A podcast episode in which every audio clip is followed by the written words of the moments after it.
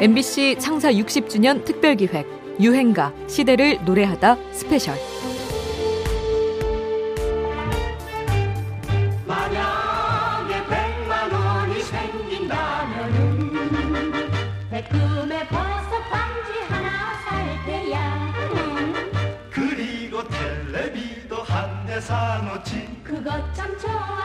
안녕하십니까? 음악평론가 임진모입니다.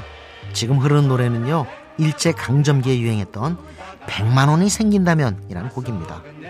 100만 원은 지금도 큰 돈이지만 당시 가치를 따져보면 지금 도로 대략 1조 원 정도 될까요? 그때 어느 광산 재벌이 100만 원을 벌었다고 해서 나온 표현이었는데요. 100만 원이 생기면 보석 반지도 사고 텔레비도 사고 피아노 자가용 그리고 타이로 양옥집도 짓고 싶다는 이 노래에는 일제 강점기 암울했을 것만 같은 그 시절 평범한 사람들의 솔직한 희망사항이 참 생생하게도 새겨져 있습니다. 지금 우리와도 크게 다르지 않아 보이죠? 오늘 혹시 복권 사놓고 간밤에 좋은 꿈 꾸셔서 설레는 분도 계실까요? 유행가 시대를 노래하다 스페셜 잠시 뒤에 본격적으로 시작하겠습니다.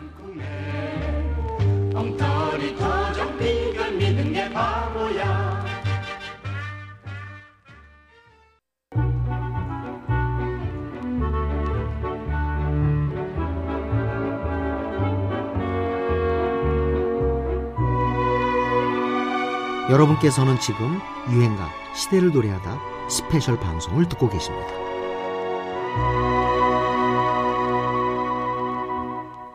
네, 두 분 수고하셨습니다.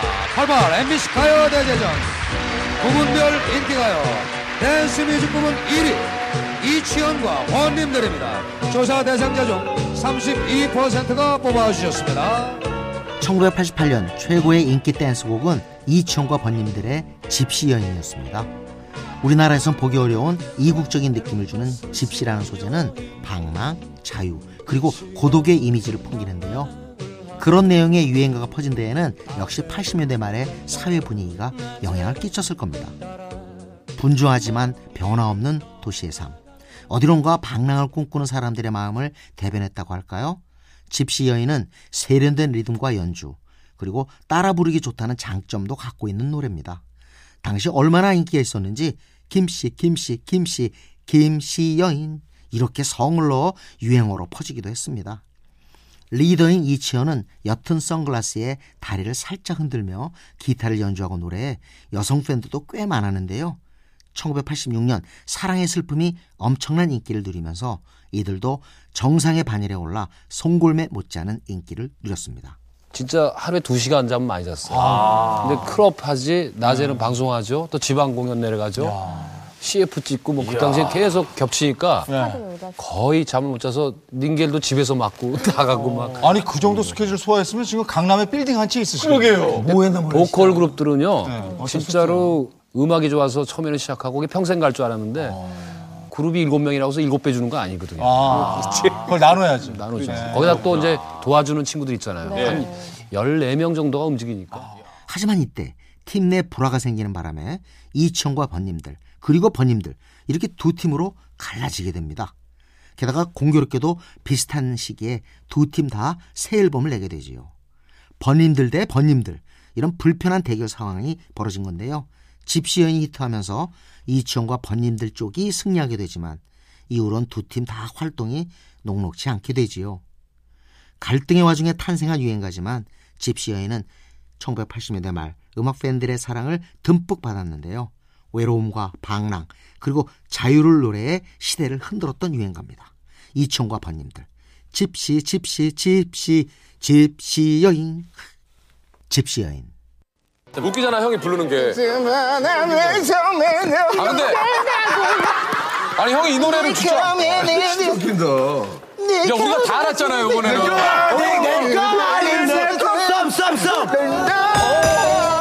무한도전에 출연한 잭 블랙이 내는 음악 퀴즈 좀 정신없지만 여러분도 바로 맞추셨을까요? 2014년 열풍을 일으켰던 오늘의 유행가 소유 정기고의 썸입니다. 영화 썸띵에서 나왔다고 하는 썸이란 말은 진지하게 사귀는 연인 관계 대신 적당한 거리를 두고 서로 간보기만 하는 관계를 말합니다. 본격적인 연애 전에 미묘한 상황이라고 할 수 있는데요. 2000년대 들어 젊은 층 사이에 썸 탄다는 말이 유행하기 시작하죠. 뉴스에서는 이 신조어를 이렇게 분석하기도 합니다. 그렇다면 요즘 젊은이들은 왜 그녀가 썸타기에 열중할까? 전문가들의 공통적인 의견은 그 어느 때보다 불안한 젊은 세대의 자기 방어 심리 때문이라는 것. 사랑에 실패했을 때 받게 될 상처나 책임지는 사랑은 가급적 회피하고 연애의 달콤함만을 즐기겠다는 겁니다. 또 한 명을 깊게 사귀기보다는 여러 명을 얕게 사귀는 것에 익숙해진 인터넷 세대의 특징이라는 견해도 있습니다. 이유가 어찌됐든 이런 트렌드를 딱 짚어낸 노래가 바로 썸인데요. 분명하게 선을 긋지도 못하고 또 냉큼 고백하지도 못하는 젊은 세대의 애매한 상황을 잘 그려낸 거죠. 또 이 노래는 인기 걸그룹 시스타 출신의 소유와 대중적인 이름은 아니었지만 R&B 분야에선 떠오르는 스타였던 정기고가 함께 호흡을 맞춰 뭔가 더 썸스러웠다는 평가를 받기도 했죠. 가요계의 본격적인 콜라보 열풍을 이끌어내기도 합니다. 특히 힙합이 점점 대세를 이루면서 멜로디를 구사하는 가수와 래퍼의 조합이 인기를 얻으며 더욱 유행을 탔죠. 썸이 최초는 아니었어도 유행을 촉발시킨 곡임에는 틀림없습니다. 혼밥, 혼술 이런 용어가 등장할 무렵 그래도 누군가와 함께하고 싶은 마음이 딱 맞는 노래를 만난 걸까요? 봄에 어울리는 2000년대식 밀당의 유행가를 듣습니다. 소유, 정기고입니다. 썸. 에, 고고에서 디스코, 다시 힙합, 그리고 그 다음은 뭐겠습니까? 바로 테크노 댄스입니다. 멜로디와 가사는 없이 컴퓨터로 조작한 강렬한 비트가 반복되는 테크노 음악. 지금 보시는 것처럼 춤에도 정해진 틀이 없이 내키는 대로 그저 음악에 몸을 맡깁니다.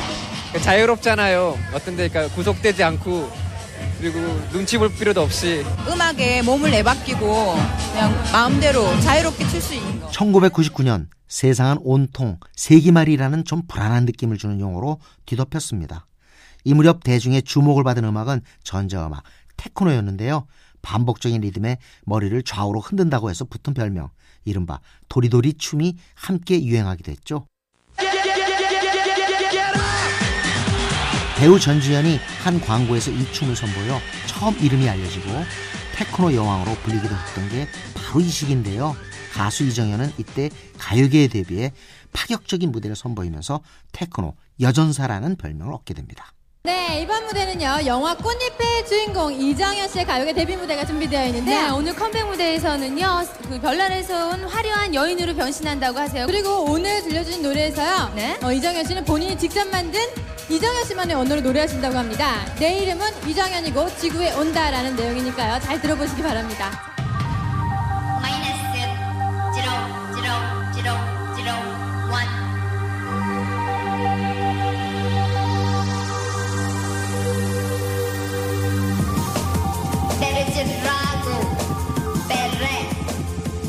지금 봐도 정말 충격적인 데뷔 무대였는데요. 이어진 타이틀곡 와의 무대는 더 놀라웠습니다. 먼저 국악가 이태백의 아쟁 연주로 시작해서 신나는 테크노 댄스로 전개되는 것부터가 참신했고요. 무대에 들고 나온 눈이 그려진 부채, 비녀, 새끼 손가락에 낀 마이크, 거기에 강렬한 눈빛이 너무나 도발적이었습니다. 노래가 아니라 무슨 의식을 거행하는 무녀 같았다고 할까요? 이 무대는 센세이션이라고 할 만큼 강력한 반응을 얻게 됩니다. 전국에 본격적으로 테크노 열풍을 일으키면서 이정현은 세기 말 가장 주목받는 가수가 됐죠. 고등학생 시절 영화 꽃잎으로 혜성처럼 떠올랐던 그는 대담한 연기로 화제를 모으며 영화제를 휩쓸었는데요. 가수 활동을 시작하면서 본격적으로 스타덤에 올랐습니다.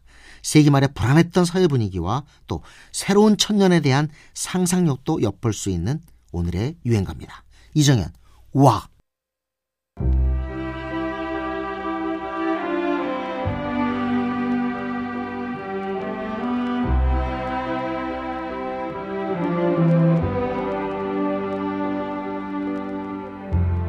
여러분께서는 지금 유행가 시대를 노래하다 스페셜 방송을 듣고 계십니다.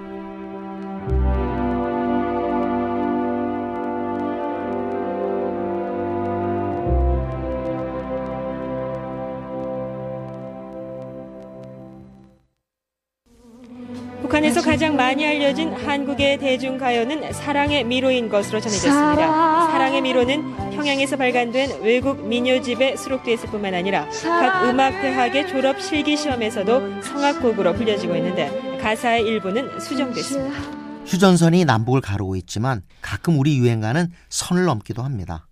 1980년대 말 90년대 초반에는 중국 연변 등을 통해서 연변 가요, 대남 방송 노래라는 이름으로 북한 주민들 사이에 우리 유행가가 퍼져나가기도 했는데요. 특히 최진희의 사랑의 미로는 북한이 가사를 수정해 이를 대남 방송용으로 줄곧 토로됐다고 하죠. 김정일 전 국방위원장의 애창곡이었다는 이야기도 있습니다. 남북이 모두 사랑한 유행가인 셈이지요. 그 덕분에 최진희는 국내 가수 중 가장 많은 네 번이나 평양을 방문해 무대를 가졌는데요. 이 곡은 1984년에 녹음해서 이듬해 발표한 곡이지만 실은 훨씬 전에 소개됐던 곡입니다. 히트메이커인 작곡가 김희갑이 1976년 가수 태원에게 주었던 곡 너의 사랑이란 곡인데요.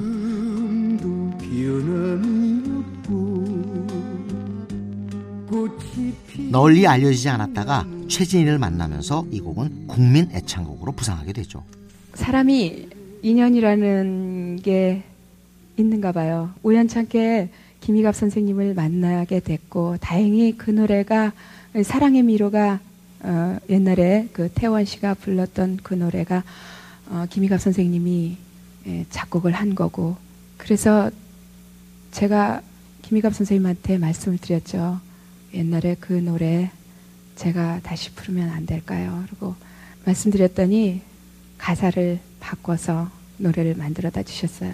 최진희는 전성기 시절 밤무대에서 노래할 때 스피커가 터졌다는 일화가 있을 만큼 우렁찬 발성을 자랑합니다. 주로 트롯 기운이 도는 노래를 불렀지만 팝 발라드와 포크 느낌도 있어서 젊은 팬도 많았습니다. 폭넓은 세대의 사랑을 받은 유행가, 또 남북 간 선을 넘나들며 사랑받아온 유행가입니다. 최진희, 사랑의 미로. 그래 이름 지으셨어요? 지어 지어 지어 지어. 아니 무슨 올해 올해 무병장수라고 이게 뭐야 이름이? 왜? 배수한모 거북이와 두루미 삼천갑자 동방사 치치카포 김, 수한모, 거북이와 두루미, 삼천각자, 동방사, 치치카포, 사리사리 샌다. 우리 코미디 역사상 가장 긴 유행어죠? 이렇게 긴 제목, 요즘 유행가에서도 심심찮게 찾아볼 수 있습니다. 장범준의 흔들리는 꽃들 속에서 네 삼피향이 느껴진 거야. 악동 뮤지션, 어떻게 이별까지 사랑하겠어? 널 사랑한 거지. 임창정의 하루도 그대를 사랑하지 않은 적이 없었다. 마치 유행처럼 긴 제목이 발표되곤 하는데요. 사실 이전에도 산울림의 창문 너머 어렴풋이 옛 생각이 나겠지요처럼 긴 제목이 없지는 않았습니다만 그래도 대체로 노래 제목은 좀 압축적이고 짧았었죠. 긴 제목의 장점은 뭘까요? 친구와 나누는 대화처럼 직설적이고 리얼한 느낌을 주면서 압도적인 친화력과 전파력을 발휘하게 된다는 건데요. 그렇게 노래 제목이 대중의 삶에 파고들면서 때로 유행어가 되기도 합니다. 1985년의 유행가 이광조의 가까이 하기엔 너무 먼 당신이 그런 예입니다. 기억하시나요?